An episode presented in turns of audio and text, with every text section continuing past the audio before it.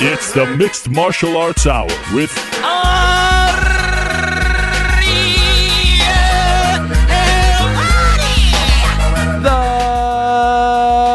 The Mixed Martial Arts Hour is back in your life on this Monday, July 4th, 2022. Hello again, everyone. I hope you're doing well. And yes, your eyes do not deceive you. This is actually history in the makings, my friend, because we are not in our usual locale. We are not in our New York City studio, but we are here with you because, of course, we had to be here despite the fact that it's a national holiday in the United States. Everyone's off at the beach, working, doing their things.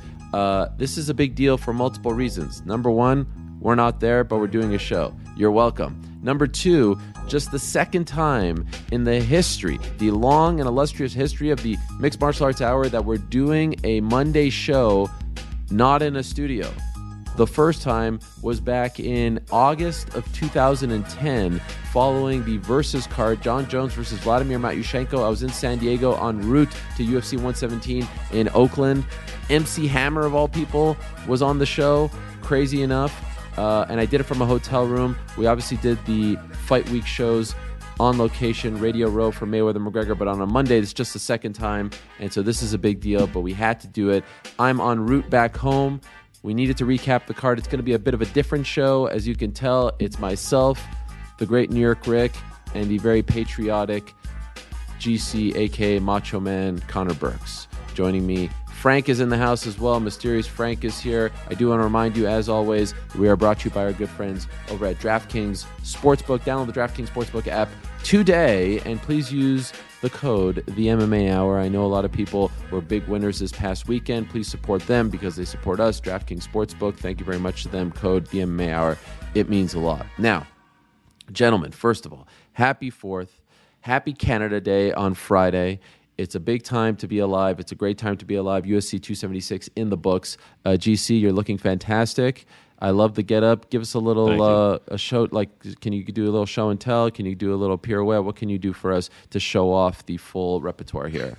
Uh, I can show you that this is the first time I'm wearing suspenders. Uh, did not realize how effective they are. Um, we have that. I, I understand now. Steve Urkel. Yeah, I understand why people that wear suspenders pants uh, are so high. It's because they force them to be that high. So this is an experience for me. But yeah, we got some uh, red, white, and blue. We got the stars and stripes uh, for the Fourth of July. Respect, as always. Very patriotic, very uh, festive. New York Rick, how are you? I'm doing well. How about you guys? Doing great. Frank, you there? Oh yeah. Wow, this is amazing. I feel like we're onto something here. I mean, this is special stuff. Again, it's different, but uh, we couldn't leave you hanging. Some other people would be like, oh, you know, day off, see you at the beach. I'll go hang out with Joey Chestnut and crew. Not this crew, all right? Not this crew. Too much to discuss. UFC 276. And I have to tell you guys something right off the bat. Uh, this, I mean, at this point, I haven't counted, but I've probably been to Vegas over 40 times for UFC events, for different types of work stuff. Uh, I've probably been at this point to over 200 events, fight weeks, all that stuff. I feel very comfortable in saying top three greatest fight weeks of my career, and perhaps even top one. I could make a very strong case for number one of all time. That's how much fun I had this week. And I'll explain why if I can off the bat. Uh, it's been a while. I haven't been to an event here in two and a half years. And there was something very kind of symbolic, something very um, sentimental for me. The International Fight Week event last summer, Poirier McGregor 3, uh, I was not at. First McGregor fight that I was not at in the United States. And, you know, just left ESPN, about to embark on a new journey. I will admit, a lot of FOMO. I think you were there, New York Rick, right? I was, yeah. At that point, Connor didn't even know who Conor McGregor was. Amazingly, now he knows. You know, he can tell you everything you want to know about Yulia Stolyarenko, uh, which is incredible. But I had, uh, and we'll get to Yulia, of course. Probably the only time I'll actually say her name. But I had incredible FOMO. I was a little down. I was feeling left out. Fast forward a year, incredible stuff being done here with great friends, reuniting with old colleagues, reuniting with uh, fans of the show, meeting some of them for the first time. Over 250 showed up on Friday at the uh, at the sports book at the Aria. Uh, a lot of them fans of you guys. In fact, the general, uh, I guess, sort of sentiment that I got was a GC massive baby face. People love you, and they think you're a huge addition to the show. And you'll be happy to know, Mr. New York Rick, all the people there are OG hardcores who are like, we don't get the New York Rick hate. He's the man. He was there before anyone. Blah blah blah. So it was a lot of compliments. It was a lot of love. I just want you both to know that. My That's people. much appreciated. Rick deserves all of the love. I mean, both of you are getting it. Uh, I would like to get a little bit of the love because I do believe the last time we spoke, I think the line was set at plus a thousand, plus two thousand, whether or not Mr. Daniel Cormier. So that's how the week started for me. It started on Thursday. Get my tickets. Go to the Hall of Fame. I'm sitting there. There's a massive screen. I'm watching the teleprompter. I could read everyone's speech as it's happening, and I'll be honest, I was peeking and I, I don't see anything. A couple names were excluded. I won't say who. And then we're getting to the end. He mentions his wife, and then in my mind, I'm like, all right, it's all good. You know, I know how he feels. It's fine. We'll be okay. Mentions the wife, then mentions RC, who I ran into, by the way, and I can tell you about that story too. Yep. And then mentions his friend Helwani, my boy Helwani, and the nosebleeds. One of the, I mean, one of the greatest moments of my life. So I just want to give you guys the opportunity now to apologize to me and let me know how much you know you feel bad for that.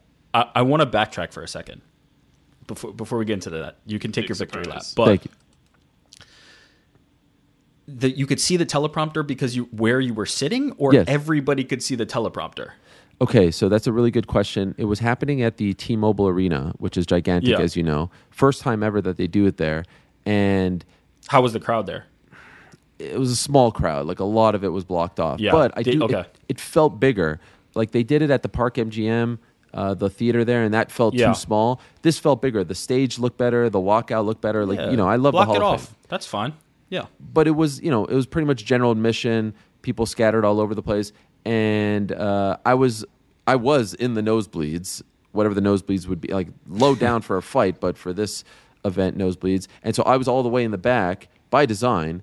Uh, and there was a huge, massive, you know, the, the thing was the, the the prompter was super far away, and it was like at the other end. If it was, was a hockey rink, like you know, DC standing on the stage is one goal, and then the uh, the screen is at the other side of the goal. So I was able to look at it the entire time. Mm. Got it. That's And- a little bit awkward, no? That everybody can see their awkward. speeches. That's very like. Yeah. Yeah, but most people are looking this way. I will also say everyone Not who Helwani. went everyone who went off script was better than the ones who followed the script. Like even DC. Who went off? Tell me the. Give me the. Give me the. well, there were of people, There were people who started off like DC started on script and then he went off, and I thought he was better when he went off. Uh, I Khabib love was off, right? well. Get to, uh, uh, I love Cub. Oh. Swan- I love Cub Swanson. I felt like Cub Swanson almost was like treating this as though he was going into the Hall of Fame as opposed to the fight. You know what I mean? But that's fine. Listen, You know, no, no, come on, So we're not I'm about ahead. to- Wow, taking his flowers. Yeah, we're not doing that here. Wow. Okay. My Cubby, bad. I- Cubby in the listen. You gave you gave him the love on on the the bear. Yeah, yeah. Um, No, so just- so we're not about to we're not about to go down that path. My Shout out question Cub is- Swanson, Hall of Famer. My question is: You mentioned some people were omitted Yes. from the speech. You're not going to name names. No. Were those people See, that's in awkward. the crowd, and could they see the teleprompter? No, no, no, no. All the friends and family super close up. Okay, all right. So Most no people one couldn't saw see- their no. name on the teleprompter. No, no, and no. This is this is no dragged. good. You cannot have the big teleprompter. It was. Yeah. It was. I'm it was with like Rick. a This is massive ridiculous. projector. Uh, no man, you yeah, can't yeah, do massive, this. massive. You can't. Like that's what Anik was reading. That's what everyone was reading. Anik does a great job with these. Um, but yes, DC comes up, and I really didn't think. And actually, if you go back and watch it, felt like the wheels were turning a little bit in his mind. Like, he do I was say he was it? making the calculation Do I say it? at- Do I not? moment. By the way, for the record, it has been confirmed. The my name was not on the prompter. So now, did he try to sneak it in? Did he You're want to? saying if he had pre-submitted, it Yes. might not have flo- uh, flown, so he had Hmm. to sneak. I mean, there's a lot of things here, but at the end of the day, that plus ten thousand to get cashed, Hawan Yeah, gets plus the a mention. thousand. A couple people are cashing though off of. Uh, I think it was minus one twenty five. RC gets the mention before Ariel. Not only did he get the mention, got a double mention. It was a, it was a mention on the front and the back. people. I was like, this. The fact that you got sandwiched in between two RC shoutouts makes it feel uh, take, takes the, the the sharpness of it off a little bit. I, I couldn't agree more. And not only that, two mentions and a plug for his podcast. he mentioned that he's going to be on his podcast on Sunday. What the hell? Uh, but I still, mean, I predicted that. I predicted that. pleasantly surprised. I got Ariel, I got my boy Helwani, even talked about us scripting uh, promos, which I can't confirm nor deny. So it was very nice. I was, I got to say, high on life. I was high on life afterwards. I mean, I was out there shadow boxing, meeting with people out, and then I got the invite. I got the invite to the after party for friends and family only uh, which was super cool. So I was I saw his sister, who says she never misses an episode of the MMA Hour. I met his brother. Wow. I met like some of his like old school like classmates, friends from Lafayette. It was really really cool. Uh, Damn, part of that, DC was rolling deep. he was. Oh, DC always rolls deep. He had like at least hundred people there in that room. His son was there. Uh, saw Anthony Smith prior to that. That was cool. But to answer, so what did you? What were you gonna say? Okay, what? Cut to the chase. Like you see him. What's the moment like? What? What? Oh, what- I you know. get Well, backstage and uh, No, I'll tell you. So DC does his speech, and then we're sitting there, and it's like, oh, Khabib, you know. I personally think that oh, okay, yeah, yeah, yeah. Let's go back. To I that. Personally right. think that DC should have been last. I maintain he should have been last. Two division champion, legend. The career is over. I still believe. I'm saying it. Khabib is coming back. I think, and this is not because I have any sort of inside info. It's just like you know a premonition. Ali walks out. Are you kidding me? Are you shitting me? I tell the guys, you guys could stay. I am not sitting here and listening to this shit. Got up. Peace out. Didn't we talk about that last week on on Wednesday? Ariel predicted. being I predicted Ariel it. predicted it. I Wow. heard. I did not see it. I don't know if you guys did. I heard he got booed out of the building. True or false? No, stop. That's I actually I, turned it off too. I, turned it off, too. Ah, I you went I went back to rewatch you getting shouted out again, and then I forgot to fast forward back, and I realized that I was like 20 minutes behind, and then I saw Ali, and then I realized I was 20 minutes uh, behind everyone. I was like, this isn't even worth it, so I just exited out. It was not good. We're gonna definitely be honest about that. It was not The good. Ali or the, The- we're talking about speech? Ali. We're talking about Okay, Ali, all right, like all right. introducing Khabib. I I, thought Khabib's Khabib pretty was good. good. Hab- Yeah. Khabib was very see that I thought he didn't have a script because he was just kind of like freestyling it, and then at the end he's even like opening the forum for questions. He's like, "What, do you want? What do you want to hear me talk about?" He literally asked the crowd, "What do you want to hear me talk about?" Wow. Um, I'm sorry. I yeah, I don't. I don't think he's coming back. Uh, that that man is done. I'm with Rick here. It was nice. It was a great way to start the week. Uh, then on Friday, I'm just kind of going through Congratulations. things. Thank you. It felt really good. And and yes, I did see him afterwards. We hugged it out. I gave him a big kiss. We took a selfie. It was beautiful.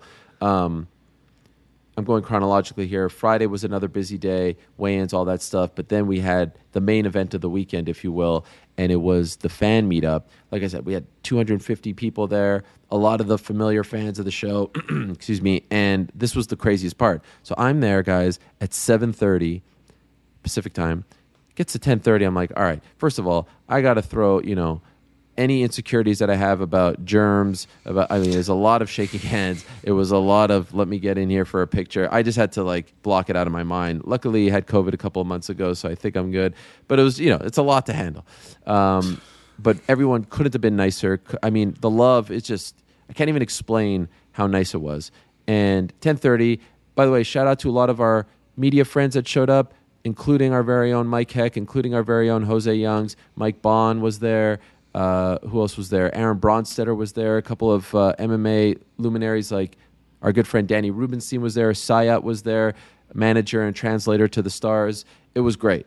uh, a lot of people were hanging out. But then 10:30, okay, we're getting tired, going to eat. So if you could kind of picture this, there's like a, the sports book is here, and then you could walk this way to to go to the other end of the casino, or you can make a left to go to where we're staying, which was the Vdara. And I go with PT and Chuck to the left, and we're going to eat with TST as well. going to eat. We walk this way to the left. Everyone just kind of disperses. Thi- I'm talking no more than two minutes after we walk away. Like literally, I, it, it probably was less than two minutes. I get a call from our good friend Sandu, Shamatkar Sandu of BT Sport, and he's like, "You got to come back right now." I was like, "Is everything okay?" He's like, "Yes, come back right now." So I'm like, "All right, guys, we got to go back." This is like a two second walk, right? And who's standing there after everyone had left? The great freaking Nathan Diaz, his manager Zach, his videographer Elijah, the whole crew. Nate's just like, "What's up?" Now everyone is gone. He shows up three minutes earlier. Everyone's still there. I didn't script this. I didn't plan on this. I didn't want anyone to miss out. But I was like, "Wow!" And probably for him, for the best, because he wouldn't have, you know, he was going to be, you know, bothered and and selfies and all that stuff. So we all go into the sports book At this point, it's 11, 2 on the East Coast. All the games are done. There's no one at the sports book anymore. It's completely empty, but it's tucked away. We sat down and hang out with Diaz and his crew for three hours holding court. One of the all time great moments of my career. What do you have to Can say? we just- what are your thoughts? Uh, th- th- talk about how selfish this is. You're you're happy that the people I'm not left. You couldn't send out a tweet. Hey guys, uh, you just left, but guess who just stopped by to come to this thing and see all of you people? Nate Diaz. Ah, yeah, but but was he there to see all the people? I I, don't mean, think you so. show up to a, a public event. That's that's what you expect. Uh, I listen. I told the guys I felt bad, but I also want to respect him, and I don't want everyone, you know, bothering him for selfies. And I think he was really comfortable. The interactions were great. There was one point I won't say too much about where it was you know, mostly off the record, but we were talking about like great videos. By the way, I could say this here. He's an old school fan of the MMA beat. He was referencing MMA beat conversations from back in the day. He was Nice. referencing the man in the shirt. Jeff was like, I love that guy, the man in the shirt, Jeff Wagenheim. I couldn't believe it. Then he pulls out his YouTube and he's like, "This is my favorite um, like highlight reel that the UFC did." I was like, you know, there was one prior to the second Connor fight, UFC 202, where they're showing the first Connor fight. And then all of a sudden, Drake's 0 to 100 starts playing. He's like, that's the one, that's the one. And so then we're there watching Diaz beat McGregor with Diaz on his phone on YouTube. Like, if this is And not he's like some geeking sort of- Oh, he he's loves But he it has to be. it was amazing. And then I start like hitting mitts. He's teaching me a couple of combos. yeah, yeah. How we saw that. How did the how did the conversation transpire and lead to the point where you're shadowboxing Nate Diaz's hand? Like I, I saw some Modelo's on the table and stuff. No, but like, how no. does it get to that point? Look, As we know, Modelo brewed for those with the fighting spirit, so maybe it was in me a little bit. Uh, but uh, we were talking about some of the recent 10 sevens that I've had over people on social media and whatnot. And he's like, Yeah, I know you've been training, man. He's like, Let's see it, let's see it. And we were just like, we were just vibing out there. We were flowing, we What- were vibing. did, what did he grade it? How did how did you think you did? I, th- I I don't know if you saw the clip, but when I hit him with the right, he was like, "Damn!" Like he was like shaking the hand, like he didn't expect that kind of power. Oh yeah, that hurt for sure. The Yeah. pop. It was amazing. It couldn't have been more. Fun. And of all people, like a superstar like Diaz to show up in what other Yeah. sport is someone of his stature showing up to hang out with you know jabrones like us?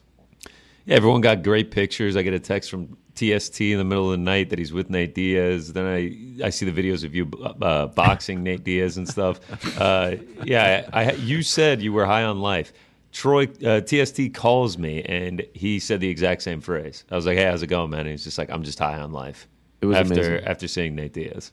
Nate I Diaz, felt- life changer. Just It really- just it really was great. Blessing everybody. I woke Just up the as next you were day. walking on clouds. I woke up the next day. I was like, "Did that really all happen? That was crazy."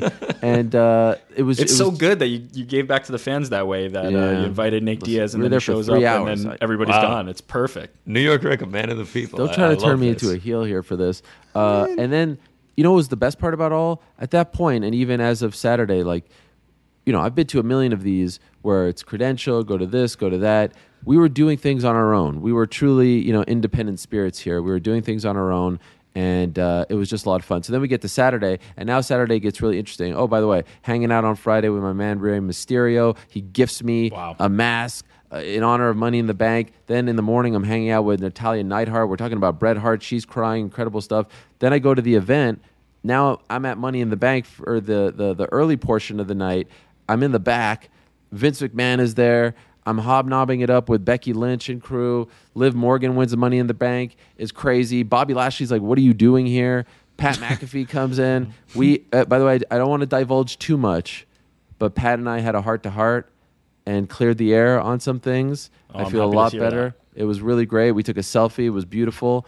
Um, oh, be, quickly on McAfee, beyond the heart to heart you guys had, why was he in the UFC crowd wearing a neck brace? because he's the ultimate entertainer. At the show, he was beat up by a guy named Baron Corbin. So Uh, kayfabe is real. To sell it, he shows up You got it. You got to. to sell. it. Not that anyone would have cared or questioned had he showed up without it, but I love yeah, the that's fact just that perfect. he did. That's just It was I mean, amazing. yeah, I was cracking up every time they showed him, or when you could see him in the background through the cage, and he's Yeah, just there's see the McAfee what. with the neck. Or what about when they went to the shot, and we'll get to this, of course, of Vince, S- uh, Stephanie, Yeah. Triple H, and him, and he's like sipping on his drink like really slowly. It was amazing. It's like, one of these things is not like the other. So that's great. I'm going back and forth, and then of course the whole thing happened. So that's the weekend.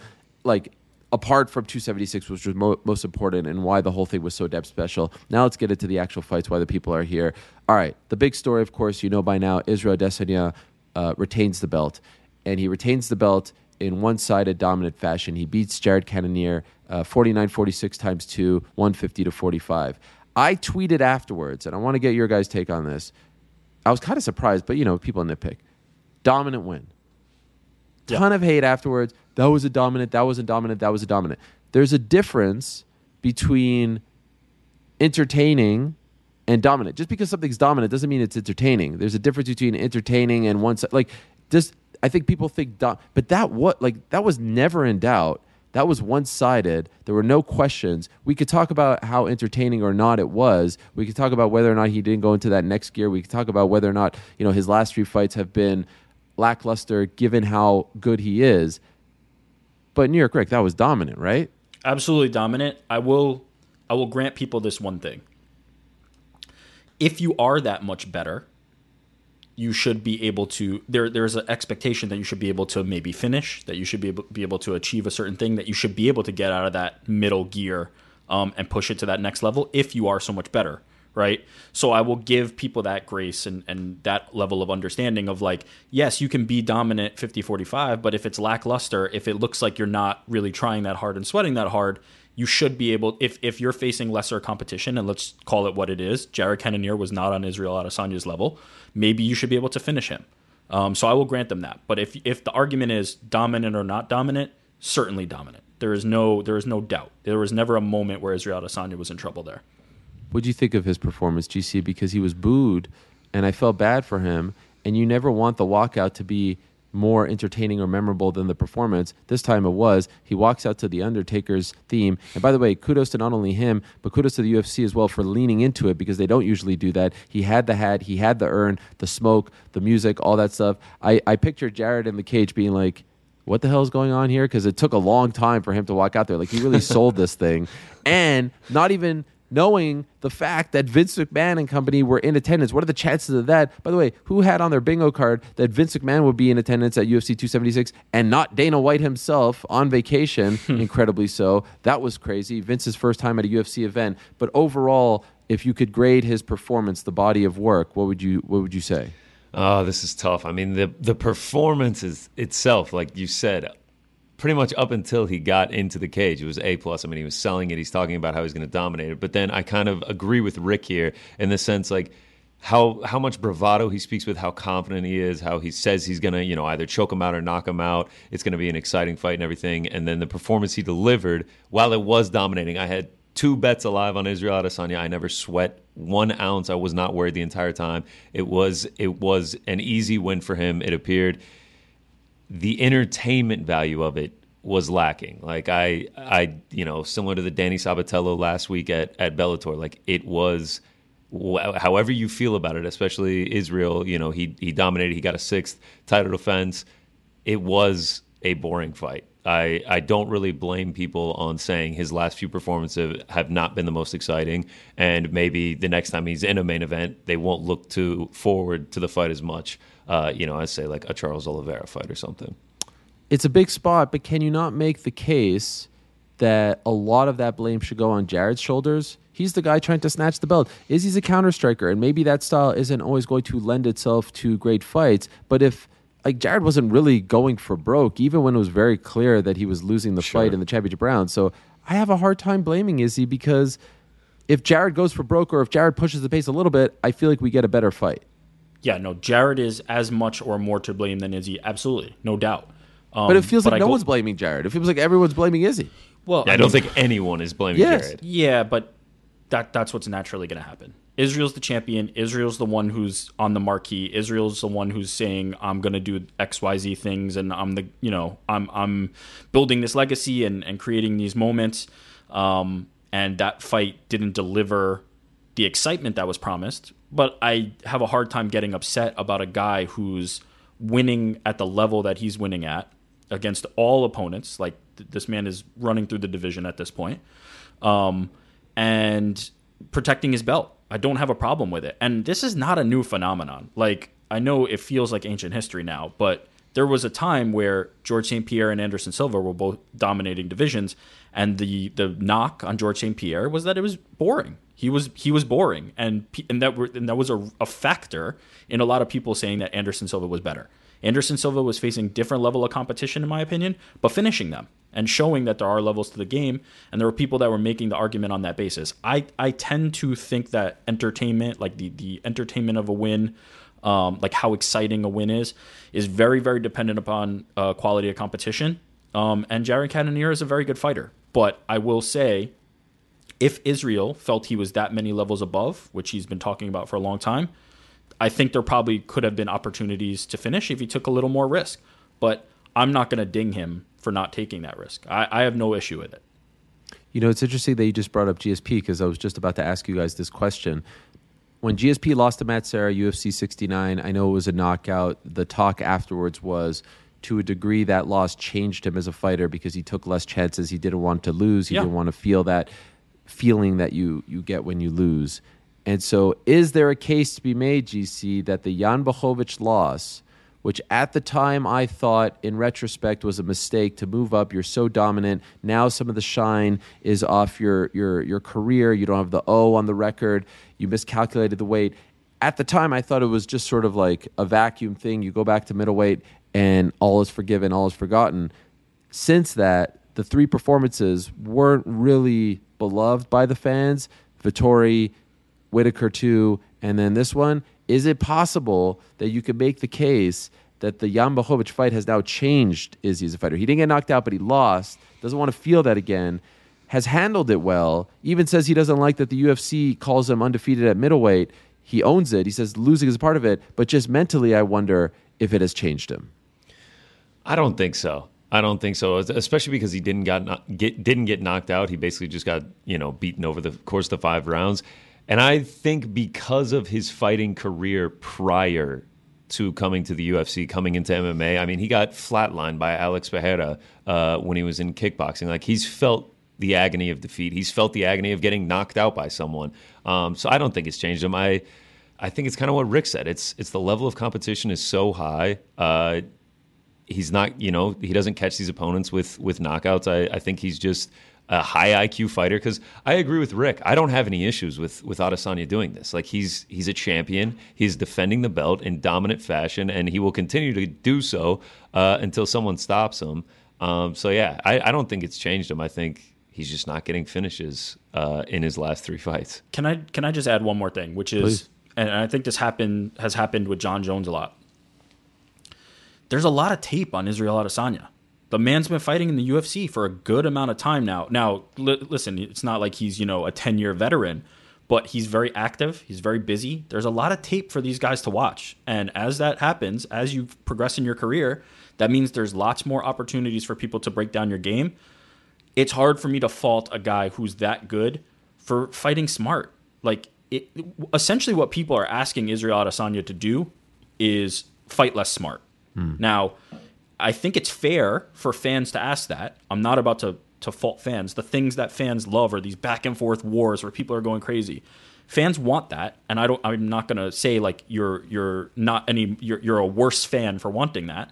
But Israel Adesanya is under no obligation to deliver that to you. He he can continue to be smart, continue to uh, defend his belt, and continue to rack up a, a legacy that I think is going to stand the test of time. So, um, again, we can call it not exciting, but also acknowledge that Israel Adesanya is doing exactly what he needs to do to build a lasting legacy. There's too much at stake. He just signed a massive deal, and I'm not saying he's playing it safe at all. Uh, I mean, to criticize the performance is to also, again, not really appreciate Jared Cannonier. This isn't Rock'em Sock'em Yeah. Robots. They're not always going to be, you know, these these crazy. It's not going to always be Zhang Weili, Yoani, and Jay Chek. Sometimes it happens, sometimes it doesn't. And uh, overall, you know, he's a showman. The walkout was fun. He tries his best to put on a show. Everything about him, as far as the interviews, the build up to the fights, all that is all fun. I just think fans are getting uh, a little impatient, fair or not. And I wonder if one of the results that we saw earlier in the night will be the thing that has been missing. And so I don't usually like to do this because Alex Volkanovski and what he did to hmm. Max Holloway deserves all the praise. We could do three hours on that and we will get to him and give him his flowers. But because it's tied, and this is one of the reasons why I love when they do this, you should always try to do this. There's too many shows to do this every time, but to put a number one contender fight where you have two guys who are tied to Izzy, Strickland with the trash talk, Pereira with the wins and kickboxing and the knockout as well, was perfect. And then they couldn't have scripted it any better. Pereira knocks out Strickland, looked fantastic out there, much better than his last fight, by far the biggest win of his career. The guy's unranked going into this fight goes to the body. His hands are gigantic. He's knocking him out. Strickland, I thought, had the wrong game plan, underestimated yeah. him, had to turn this into an MMA fight. He didn't. Had to try to clinch, take him to the ground. He didn't. Said afterwards that he thought it was going to be easy. Mistake. Pereira can't sell the fight with his mouth, can't speak English, but has the highlight, has the resume, has the knockouts, has the history. And so he's right there. Two fights later, it's Izzy. He's sitting in the front row. I don't know. Were you were you working, Eric, for for Glory at the time when when that I knockout? Was. Oh, you yeah. were there. Oh no no no no. Uh, he didn't knock him out in Glory. It wasn't in Glory. No no no. These fights were not in Glory. Neither. They were both. No, they were both. Um, they were both in Glory, but the but the knockout was not in Glory. Weird. Very confusing. Anyway. Yeah, I think it happened in China. I believe kickboxing. Okay, so is this the fight? Like you could tell when Izzy talks about Alex there's like a fire there. There's like an annoyance oh, yeah. there. Even when Eugene was on oh, the show yeah. last week, he's like, "Oh, this guy hasn't won. He hasn't earned it." Well, is this the fight that gets him, you know, back in that sort of highlight reel stature? I'm gonna say no, uh, mm. and and I say that from the perspective of yes, I think this is the fight to make. Yes, I think Alex um, has has built this properly, and having two wins over him is is uh, you know you're, you're fast tracked, but I don't think Israel Adesanya would be opposed to standing across from Alex and 50 45ing him either. I don't think Israel Adesanya is the type of fighter who is going to let this um, emotion of the fight get to him. And I think I said it on, on No Bets Barred, uh, a, a, great podcast hosted by Connor and, and Jed. Great podcast. Uh, yeah. On the best site in the world, MMAfighting.com. Great website. Um, Israel is not afraid. I don't think the Yan fight, you asked this in the, in the last uh, section, if the Yan fight changed him. I don't think the Yan fight changed him. This has been Israel Adesanya. He's willing to put on the masterclass, the 50-45, and just be content with that and then move on with his life and keep and keep stacking up wins. So I don't think Alex is the guy who's going to get Israel off his game, get him emotional, and get him thinking he has to, you know, chase something that he wouldn't chase uh, you know otherwise can he knock him out? I certainly think he can. The thing about israel is his shots it's not the it's not the alex touch of you know touch of death power. He has the the sneaky shots. He catches you the, with the ones you don't see coming. So i think either of those two could knock each other out. But to answer the question of like is this the fight that all of a sudden makes israel adesanya a knockout artist and the most exciting uh, showman you've ever seen? I don't. I really think he would be just as happy to 50-45 him and show him that there's levels to this mma game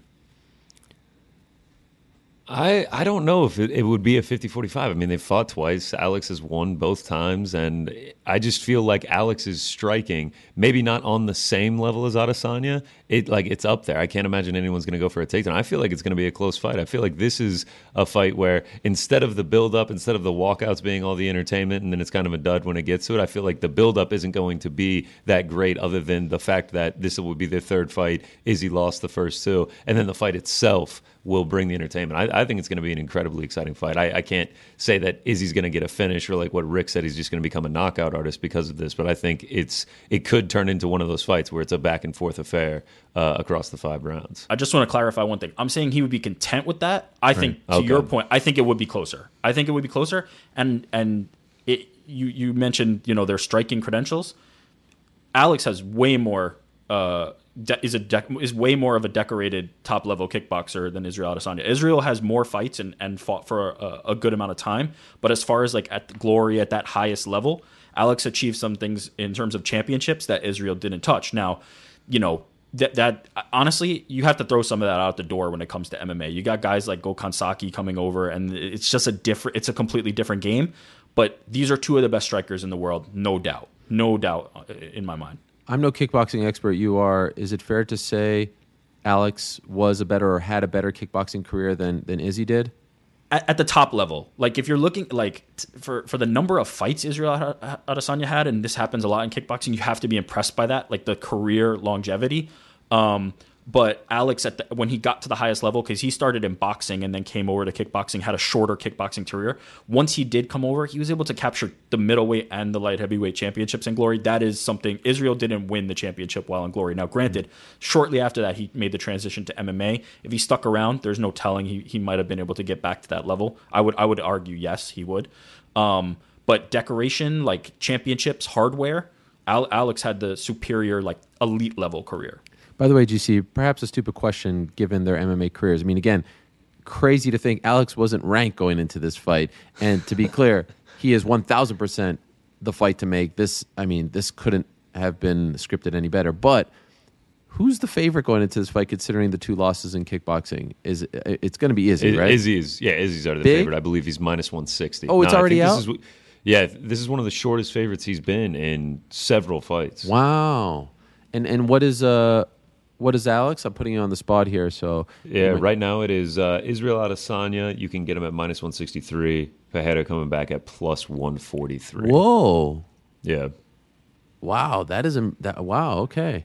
Um, all right, so I guess it's fair. He should be the favorite. He's the champ. He's got more MMA experience. I can't wait for that fight. Again, you kind of wish selfishly that Alex could, you know, hang in the trash talk department. He could go back because I think it's it's a lot of fun. Like Strickland did such a great job at that press conference on Thursday. I thought he did a masterful job, and all of a sudden, I think people were starting to change their minds about who they wanted to see Izzy fight next if he got by Jared.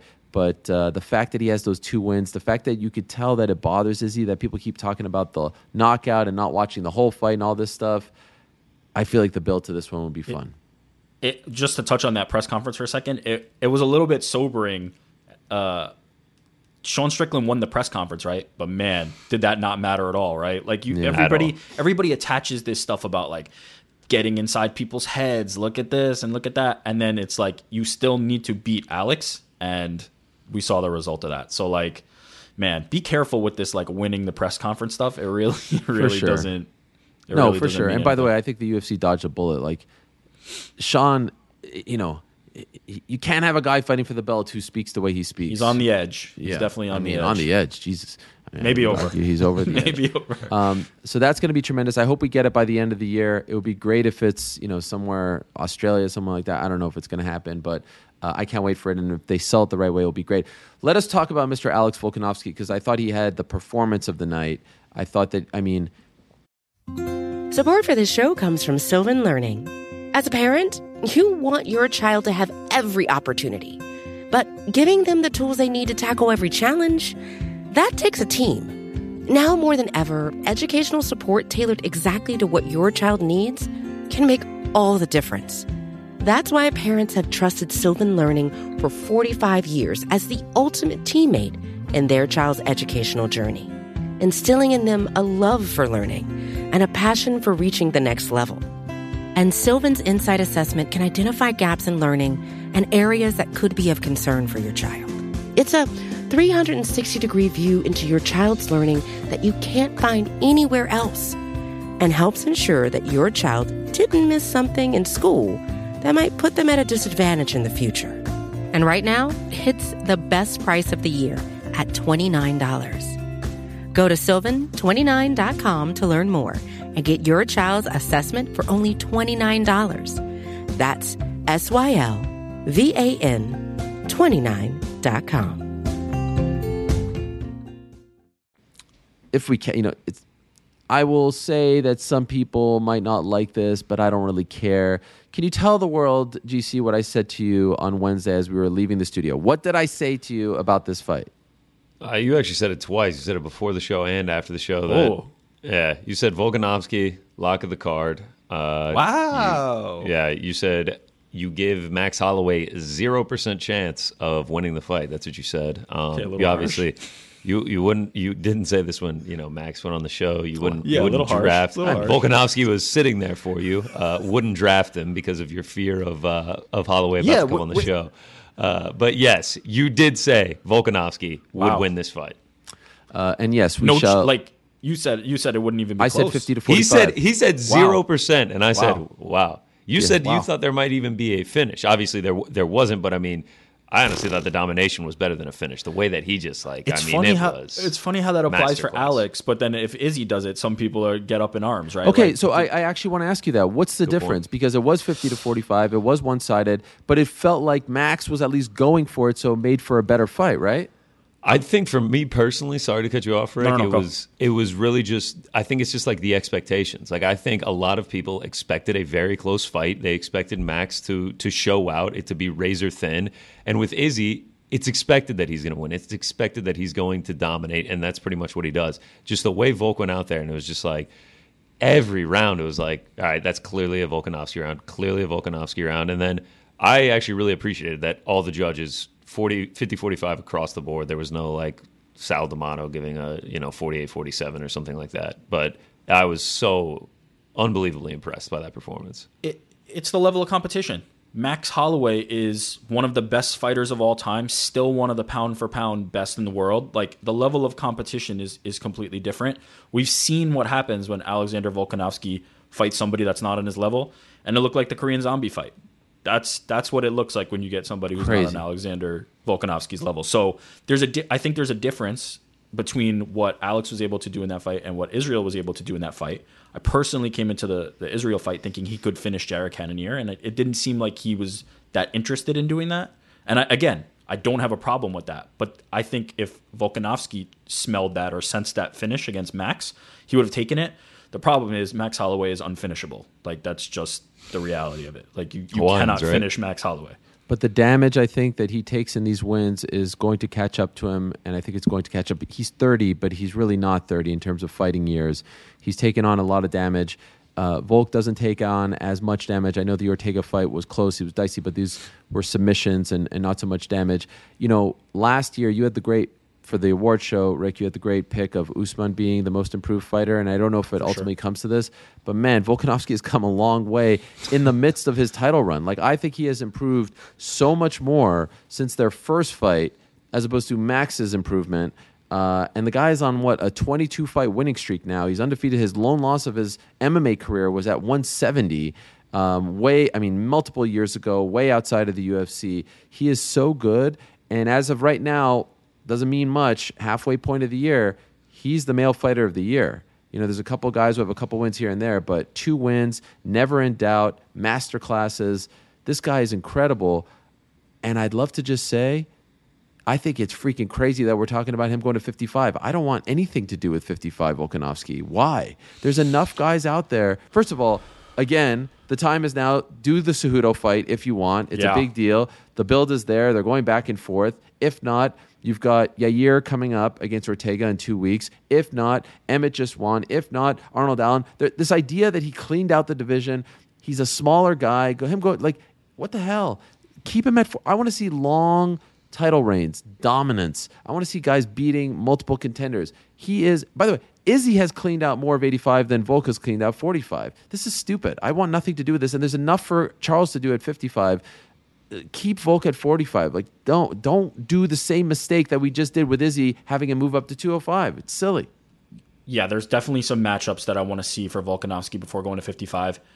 As far as like, man, you, it makes you it makes you think about the pound for pound conversation. i I agree with you. I think Volk is has vaulted himself to like. Is he know, above Usman? It's hard for me to do that, and the and the reason I'll say that is. I don't think Volkanovski would have as much success at 55 as Usman might moving up to 85. And it comes down to that. It comes down to like what's the essence, what's the heart of that pound for pound conversation? Is it like originally the way I understood it is all things equal, weights are equal, you move guys up and down and who who's just the best fighter, you know, independent of that weight. And I think Usman is is ahead at the moment. But when you look at the resume, three wins over Max Holloway to me means more than anybody's current resume right now. That is as impressive as it gets. Max, uh, I think the stat is in uh, non Volkanovski fights, meaning every fight that Max Holloway has fought that's not Volkanovski, he's like 16 and 0 is in, in his last 16. So he's beaten everybody but Volkanovski. So what could you? No, because he, he lost to Poirier. Must have been only at featherweight. Right. Um, but either way, like this guy was in my opinion, I had him over Aldo as, as the best featherweight of all time. Now you've gotta you've gotta have uh, Alex in that conversation and as one or two. I mean, he's got to be above Francis Ngannou. There's no there's no Oh yeah. argument in my mind. to mind. me, the question. Okay, so do you put him above Stylebender? Because I actually feel like it's sort of unfair that Izzy gets docked for losing at 205. Like I actually give him points for daring to be great and going up. So again, semantics. Who the hell cares? Two, three. But I'm seeing a lot more people put Volk at two. Usman, Volk, Izzy seems to be the general consensus right now. I would. I think that's a that's a fair ranking scale. I don't really know the order to put them in. Uh, You'd put But Volk over think- or, or Usman? see, I don't know. That's what I'm saying. I don't know what order to put them in. I don't. I think you 'cause can make like the case. By the way, I think I, you can I make gotta the be case. definitely- honest. It's so You could absolutely make the case. I like the conversation and I hate the conversation at the same time. It's so I'm you. Like they're they're It is just irrelevant. both so damn good. Like who honestly cares? I I And the- care so little. the recency bias of coming off of that victory Yeah. just just days ago is I'm I'm going to lean towards Volkanovski, but say Usman has a dominant performance against Leon Edwards. Ask me on August 21st how I feel. I'd probably say Usman. Uh, but yeah, I'm with I'm with Rick here. It, it really is just it's irrelevant when it. The one end thing I'll the say is there's not somebody out there with three better wins than three wins over Max Holloway. That's that's what it comes down to. Like, I think he's 23 and 7 in his career, so almost half of his professional win losses are due to Alexander Volkanovski. yeah, I mean that dude is that dude is incredible. Can I just say this? And I know this is sacrilegious, and I know people will quickly then say like, "Oh, you're being a hit." Ew, you're being. a I was about to say don't it. I was gonna say. It's it, it, it hits a little different when you're in a hotel room. Yeah. So, um, but you compare his resume, Volkanovski's resume, to Khabib's resume, who just got inducted into the Hall of Fame, and I know he got inducted because he retired, quote unquote. I think Volkanovski's resume is more impressive. Like, just let's go. You could go tit for tat right now. His last fights. All right, one guy's uh, Volkanovski's twenty five and one. So he had the one at you know the one loss at one seventy. Yeah. Uh, Khabib retired at twenty nine and zero. Holloway Gaethje, Zombie Poirier, Ortega McGregor, Holloway Iaquinta, Holloway Barbosa, Jose Aldo Michael Johnson, Chad Mendes Darrell Horcher, Darren Elkins RDA, Jeremy Kennedy Shane Young. Like you could, th- this is as impressive of- as a resume. Yet it doesn't feel like people talk about Volk in that light. Beating It's Holloway it's the three O. times, It's the Aldo. O. Yeah. It's, It's the O. It's the Mayweather. crazy. It's the Mayweather. Like i- the O matters. The O matters. But if if look, I mean, there's an easy way to figure that out. Is Khabib and and Volkanovski fight? That's the easy way to figure out. Wait, that so out. you you Wow. want to see? Him, 155. that's great. I did this. This came Do out it. of nowhere. Let you me want to see see it. him fight at fifty five? See, as I said, I think I think there's other champions who would have more success moving up than than him. He's he's just so stocky. He's just so squat. It's not it's not a his frame is not ideal for lightweight Right. in my opinion. Like him versus Charles would like look weird on the eyes. Like I Yeah, can't even fathom what that would look like in the cage. But man, how could you doubt a guy that is this good? Like tech technical skill wise, who's he going to have a problem with? There's nobody who's going to have a problem literally. with. It's it's all going to come down to the physicality of it and the physical advantages. I think lightweights are just going to be a little too big, a little too long for him. Is is my uh, initial read on it? Now that's not all of them. I'm talking the top tier, cream of the crop. Like he could, you know, at the time that uh, flashing back to Anderson Silva when he went up to to 205 he wasn't fighting like the best guys in the world at 205 he, he was fighting Forrest Griffin who is you know a former champion and a great fighter but at the time he wasn't the guy you know? Every everybody who goes up now you have to fight the guy. Max Holloway goes up he's fighting Dustin Poirier in a title fight. Every uh, Israel Adesanya goes up he's fighting Jan Blachowicz in a title fight. Everybody has to fight the champ fight the best guy when they go up. If you ask me, could Volkanovski go up and beat a bunch of lightweights? Yeah, he definitely could. I have no doubt in my mind that he could. But if we're asking, is he going to beat the champion on his first try? Is he going to beat the top three guys? It's a, it's a tough test, and, and I think it's hard, and I think it's un, an unrealistic kind of metric that we have for this now. That's what I was gonna say. If he goes up, it's automatically gonna be against the champ. Yeah. You know, like it's like I'm looking at the rankings right now. There like, is no champ, by the way. yeah, true. Good point. That's actually a solid point by you. Uh, like, like if he fights Michael Chandler, he's beat he's beating Michael Chandler. Like, Yeah, I I, think probably he think would, he'd beat Michael Chandler. I think he'd probably beat Dustin Poirier. Like, Beneil Dariush. I think he would beat those guys. It- The size is, might like- be a factor. The size That's would be hard It's with not the skill. It's not the skill. Yeah, it's that's- just that's the, true. It's just the size. That's the issue. And But it's how could you doubt this guy? No, no, can- he's You know what I mean? Like Yeah, it's like incredible. how can you doubt this guy? He's absolutely incredible. The thing is, I'm saying here I don't want him to go up because there's more to do at 45, and I like dominant reigns. But on the flip side, there's actually no guy. Like even if Yair wins, Yeah. since 2017, this is Yair's resume, by the way. Beat BJ Penn, and this is not, you know, revisionist. BJ was not who he was at that point. Loses to Frankie Edgar, beats uh, Zombie with the crazy knockout, but in a fight that he was losing, right? No contest against Jeremy Stephens, beats Stephens, loses to Max Holloway. That's not exactly number one contender resume No. stuff. I don't think so either. Emmett, five wins in a row, great, but people thought he lost the last fight. A lot of people did. Uh, Arnold doesn't have that okay that momentum. the, the Cejudo fight is the one, actually. Oh, yeah. It really is the one. Oh, I would, I would, add- I would. That's a a fight that I would get un, like just so excited for compared to like Volk, Josh Emmett. I think Volk dominates Josh Emmett worse than he did uh, Max Holloway. Yes. Cejudo in Australia? Dude. I mean, That's big time money right there. these guys feel very similar to me. Cejudo and, and Volkanovski in the sense that like they have accomplished some things that like put them in rarefied air, but they kind of don't get the respect that they that they probably deserve, that they both probably deserve.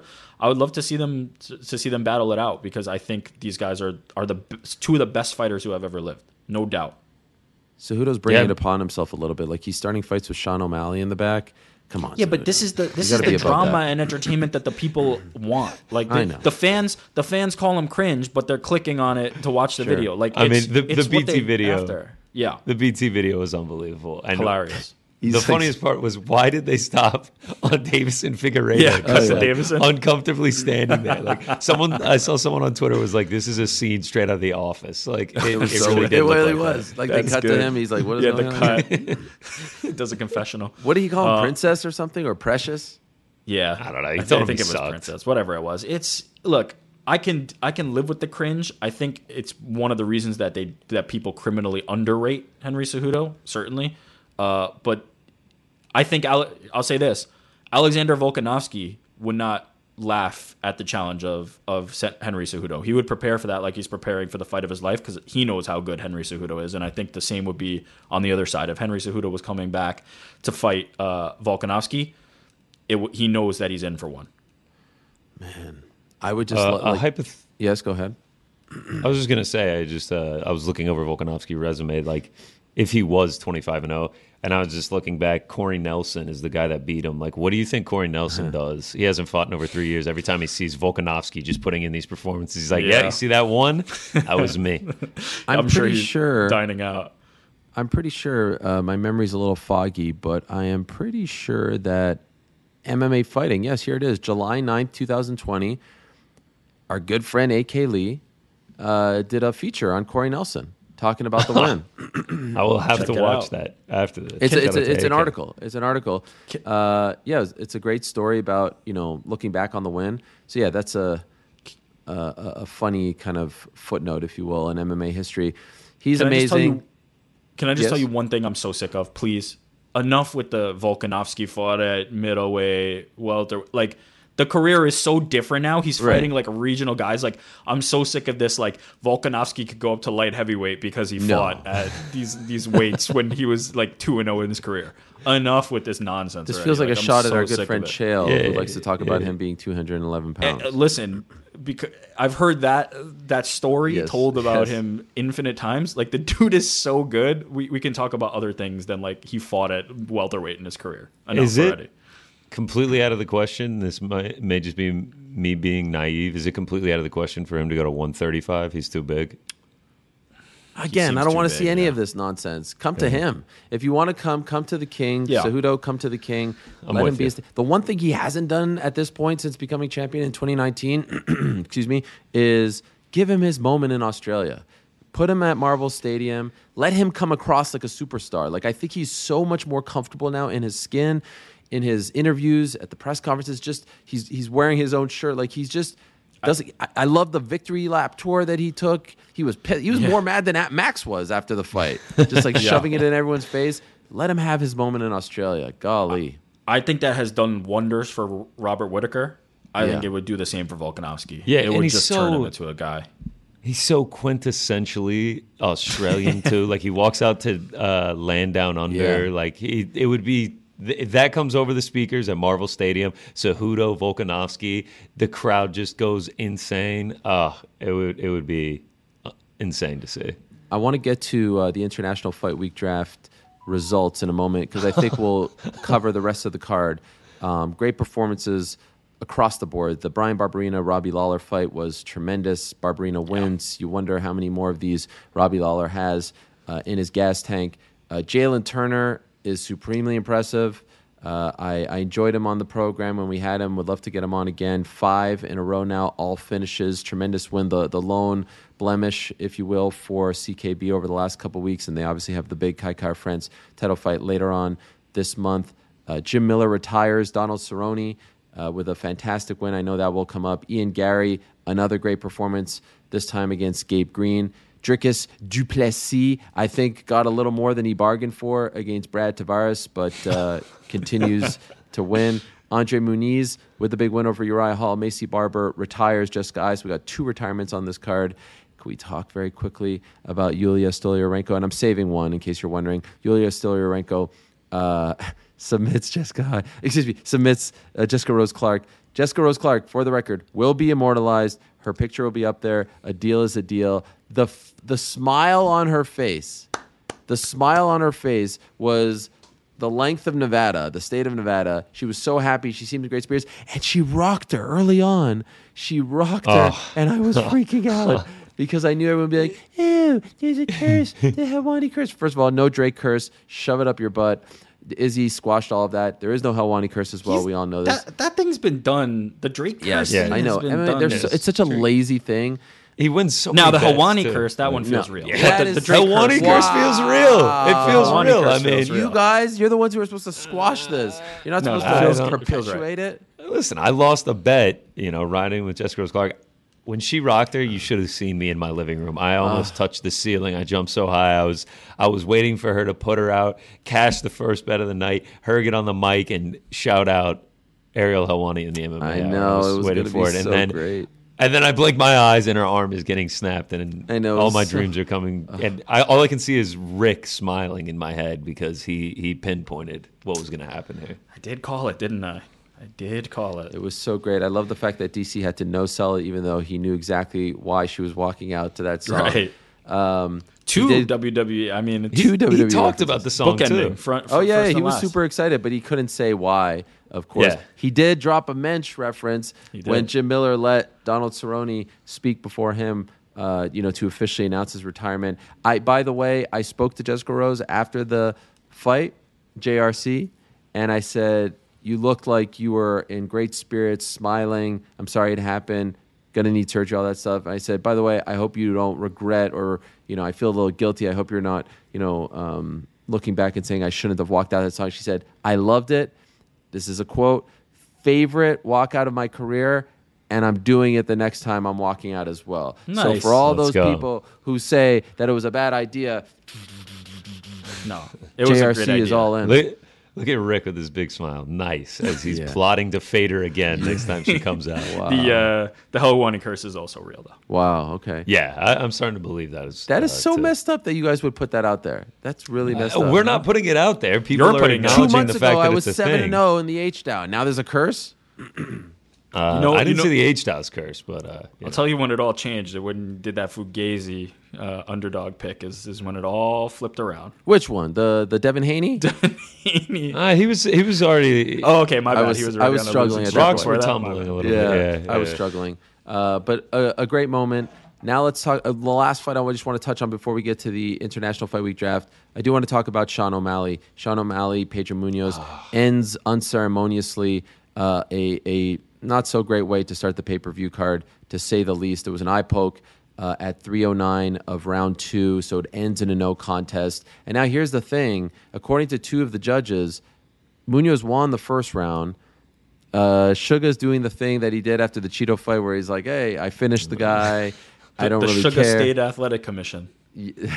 Is that what he referred to it as? Yeah, he, That's yeah. amazing. Who- That's- where he was undefeated based on a ruling by the Sugar State Athletic Commission, and now uh, this was 16 another and win. First of all, uh, GC, I'll start with you. What do you think of his performance up until that point? And do you have to run it back? Like when when Leon Edwards poked Belal Muhammad, Leon looked so good in that fight, and I thought he was en route to winning. I had no real interest. If they would have done it, I wouldn't have cared. But I was like, they don't need to run this back because this fight was put together to, you know, build O'Malley. Let's be honest. I kind of feel like you have to write it back. Like he run it back. He has to pass this test. And also, just as a quick aside, anyone suggesting that Pedro Munhoz was looking for a way out in a fight that he was winning, a massive, massive deal for him to get back on track, you're a freaking moron. I mean, you are just the dumb of the dumb.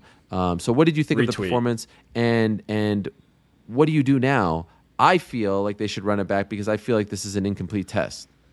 Yeah, uh, I'm with you. Pedro Munhoz did not quit. I mean, if you've seen the pictures today, his eyes like swollen shut. I, I mean, a guy like that who's gone the distance with some of the best fighters in the UFC is, is not going to quit like that. O'Malley's performance, I was not impressed. I I was actually because I bet on O'Malley, I was worried that whether or not he was going to win the fight. I mean, it it was not an impressive performance. I, I am with you. I think you have to run it back. It doesn't really excite me, uh, them running it back, but I do think you have to do it because we have to see if he can, in fact, uh, pass this test. I mean, like you said, two of the three judges gave Munhoz the, the first round, and there's no telling what was going to happen the rest of the fight. I- I'm okay with moving on. You Really? You, you referred to Belal and, and Leon. I think it's the exact type of situation that they would move on from. Neither of those were must see fights. They were fights of circumstance. Belal Muhammad and Leon Edwards is not some must see matchup. They, you know, that was just the best plan that they had at the moment. They're they have different plans for both both of those guys now, right? Leon Edwards is fighting for a title. Belal Muhammad's trying to get a, a contender fight. But in that So- fight, that was a Leon fight. This was a Sean fight. That's why I, I, feel like also I don't agree with the assessment that like Leon Edwards looked like some kind of world beater after one round. Oh, really? It, it was fine. He looked fine. Mm. He was Like, buzzing out there. He he looked fine. it was not like I didn't go come away from that going like, "Oh, Leon Edwards, I've never seen this guy before." It was fine. And I feel the same way about this fight. Like Pedro Munhoz was fi- Munhoz was fine. He had a decent first round, and that's all I'm taking away from it. It wasn't like some indictment on Sean O'Malley, nor did it make me think that Pedro Munhoz was going to steamroll Sean O'Malley. I'm fine with moving on from it because I think, Sean, quite frankly, Sean O'Malley will be onto a bigger fight, and that's What's fine. the bigger I'm fight? okay with that. Is it the uh, Somebody- Song Cory winner? Is it the Marlon Dominick winner? Uh, Yeah, could be. Ald, Rob Yeah. Font. Like who's that fight? What do you mean? Like those guys are like the names in the division. Yeah, it could be But those guys. considering the fact that he didn't look great, like who you have to you have to be th- smart see, about this this, is- right? I don't. I don't agree with that, and I what do you and mean? I didn't agree with that on the Leon one either. I You I thought he looked great? I don't think he looked bad. I don't think he looked good or bad. It was. Did you think he lost the first round Very. Yeah, I thought he lost the first Yeah, round, but it's definitely lost the extremely premature. It was. It's extremely premature. There was nothing to take away from that fight, and it and that's why it feels incomplete. Like, I I didn't read anything into that. Nothing. Wow. I kind I, of. I'm okay with moving on from it. I'm o- I'm okay with moving on from it. It. It feels to me like an incomplete test. This was clearly designed as a test for But him. but is Pedro didn't pass Munhoz the test. or just a ranked guy, a good fighter, the test? I don't But it's a good care that it, it does not have to be Pedro Munhoz to me. I don't care about that fight. There's no Doesn't Pedro deserve it? there's no animosity. Oh come on, Why? we've we've got poked in the eye. deserved like that word has been eliminated from the MMA dictionary ten years ago. Like there is no did, did Belal Muhammad deserve to fight Leon Edwards? The Belal Like, one again, it was a little different only because it was a short notice labor replacement. But I, I would have been fine with them running it back. I would have been totally. I'm fine. fine. Look, if they want to run back O'Malley and Munhoz, I'm not mad about it either. But I'm also okay with Moon, uh, with O'Malley just moving on. It's fine.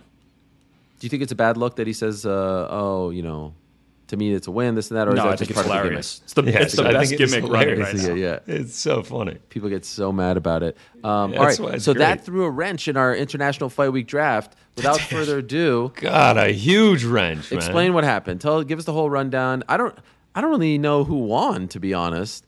Nobody won. That's that's why this got ruined No, like this. I can't. Connor, don't be pessimistic. Everybody won. That's actually yeah. That's, So what happened? That's a happened? great. I mean, it was entertainment. so because of the Sean O'Malley no contest, uh, I get zero points for O'Malley. Um, so with Andre Muniz, Volkanovski, uh, both winning by decisions, and then back to PFL, Magomed Karamov and Ray Cooper getting uh, finishes. I finished with 15 points. Ariel's team: Kayla Harrison, But- wait, before before we do our points for a second, sure.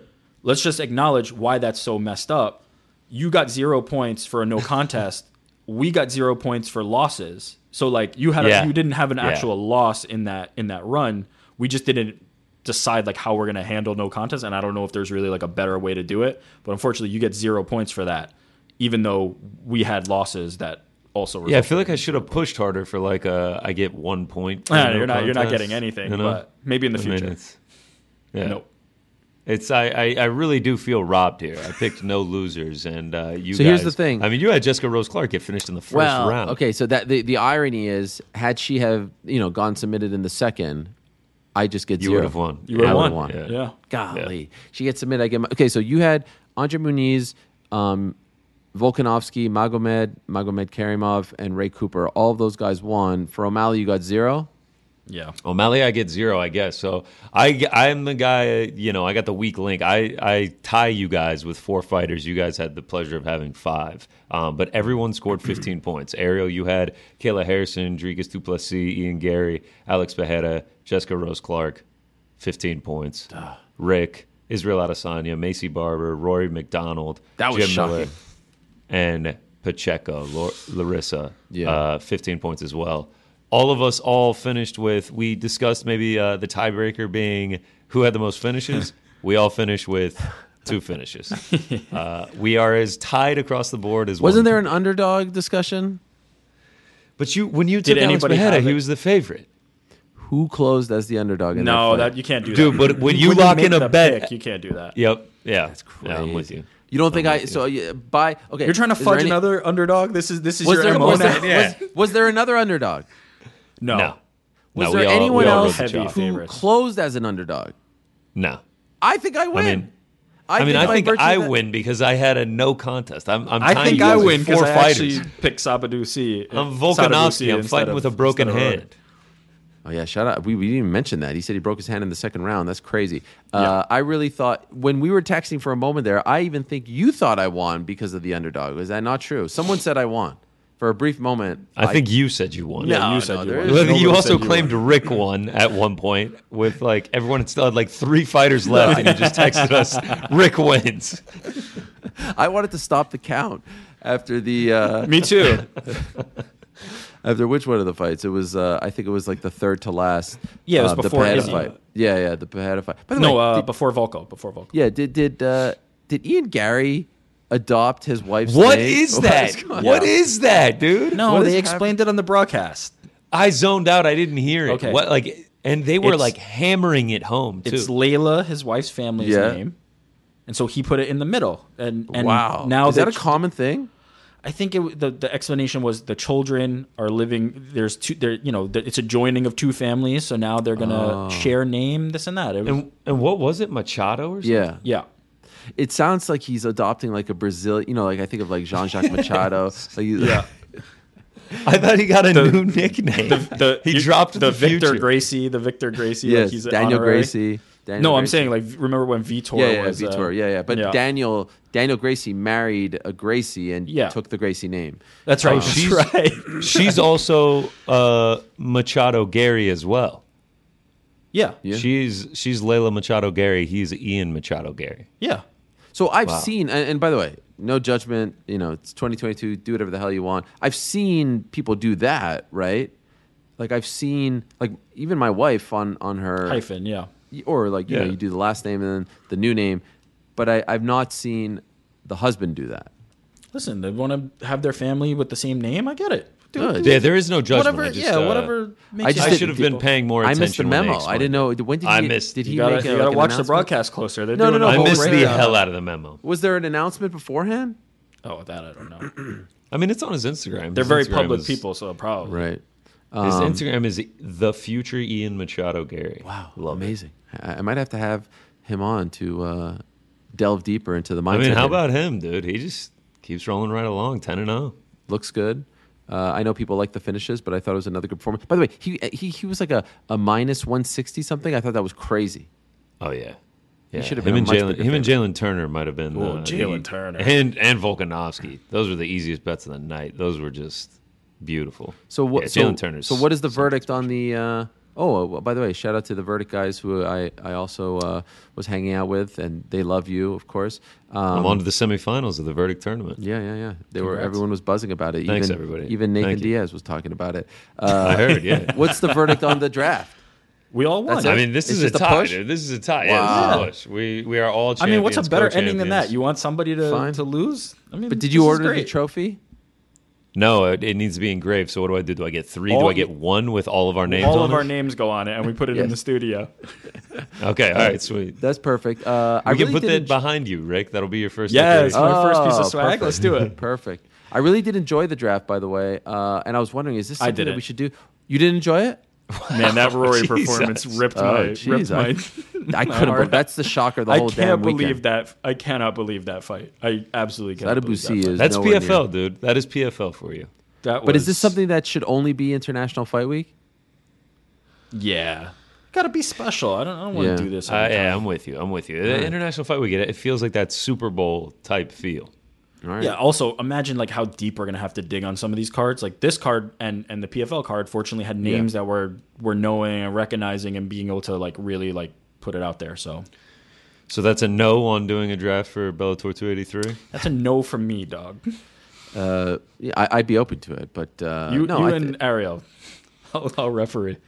all right, uh, we need to get uh, we need to wrap this bad boy up. I hope everyone has been enjoying this uh, special edition of the MMA Hour, uh, a Monday, July Fourth edition. If you're out there celebrating July Fourth, you're listening to us on your podcast player, on YouTube, watching us as well. We appreciate you very much. Again, shout out to our good friends over at DraftKings Sportsbook, the official sports betting partner of not only the UFC but most importantly the MMA Hour. A lot of big winners this past weekend. And of course, if you use the code the MMA Hour, you get nice little surprises. So please do that because then they know that we sent you and they support us. So we want you to support them. All right, DraftKings Sportsbook again. Shout out to them. We appreciate their support very much. How did you do, Mr. GC? It sounds like perhaps you got back on track. Oh yeah, we are back on track. Uh, just a quick recap. You know, we had so much action in play. It was the most action we had down on any card so far. I did. It felt like the Super Bowl.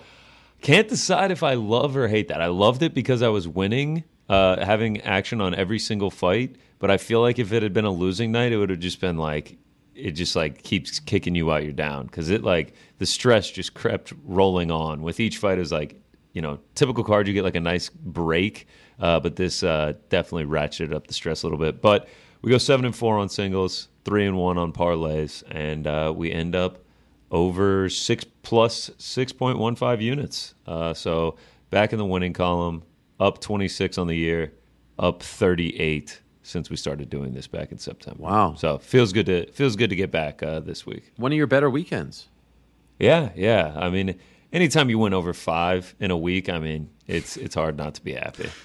The Why are bar, you the bar, because the bar has just been pushed so high that like, oh yeah, like the low, the, the, like the threshold is five units. Like five units is like a like, oh, that's a great month. And Connor's like, yeah, I did did five units. You know that, that that's solid. Just continues to uh to, to I knock appreciate it out of the Rick. park. I appreciate it. We're just we we got the eyes set on fifty. You're a humble We- man. We want a humble man. We want to get to fifty. Uh, do- we we had the super group. Any big hitters? What do we got? Anything else? Uh, I think I'm gonna do those on uh, Wednesday's edition Oh. of the show. Okay, yeah, and I can right. shout out uh, the draft. but we King did have. well. What do we have? Like two fifty or something? 250 in the league. Yeah, it was like 242 was the final number. Our, our biggest league to date. We only did one league, um, so uh, I think that's a little bit of a reason for it being bigger. But we got a nice turnout for International Fight Week. Uh, 75 people took home money, uh, and I think the winner got 150 dollars. So And uh, you actually said on the record to me. Uh, I hope I'm not exposing. anything, You said you will be there next year here in Oh, Las Vegas International Fight Week. yeah, that's no on on the record, off the record. That is a that is a statement. That is an affirmation. I should make it my pinned tweet. I will be at International Fight Week 2020. Come hell or high water. 2023. Come hell or high water. Anything. Nothing is going to stop me if I have to walk to Las Vegas. I mean, DW I won't had- be here. Can't be bothered. You'll be there. Still The- can't believe that, by the way. Still cannot believe it. Oh, Dana White. Yeah, I, I had to put two and two together on the DW there. Who do you think I was Uh, talking about? No one. I just had to think who Oh. DW might be. Oh, all right. Fair enough. DFW. Uh, Frank, any final thoughts? No, not really. How was lunch, Frank? It was great. No, I mean I, I have a little anecdote. So as Oh. you know, I was working last night. I wasn't able to go to Connors to watch the fight. So I'm at this club. You know, it's packed wall to wall. It's crazy. I'm doing my thing, and I see a guy watching the pay per view on his phone. So we strike up a conversation. We're both yelling at the top of our lungs. This is so loud in there, and we're just the Volk fight was about to start. He filled me in with what happened to um, Sugar. And I'm like, did he get poked? Did he not? You know, I, I on my commute to work, I heard about Jessica Rose's elbow. I was like, oh, what is going on? So it was just interesting to see um, that even in the middle of the club, in in the middle of the night, there were people who were watching the pay per view. Like, I would have missed this for the world. I might could have just stayed home, but that's me. They wanted to do both. They wanted to multitask. Look at Exactly, you yeah. asking for results. I mean, you've come a long way. Six months ago, you didn't even know what the UFC stood for. That's right. I love how you properly call them uh, sugar with a. Yes. Uh, you, you really enunciated that. Yeah. Sugar. Um, well, that's Can I just great. say we're over an hour into this, and like I just like it just hit me that Connor's been wearing this the whole time. Oh, it's like I, like it's it became so normal that like now like I just looked up and I was like, wait a minute.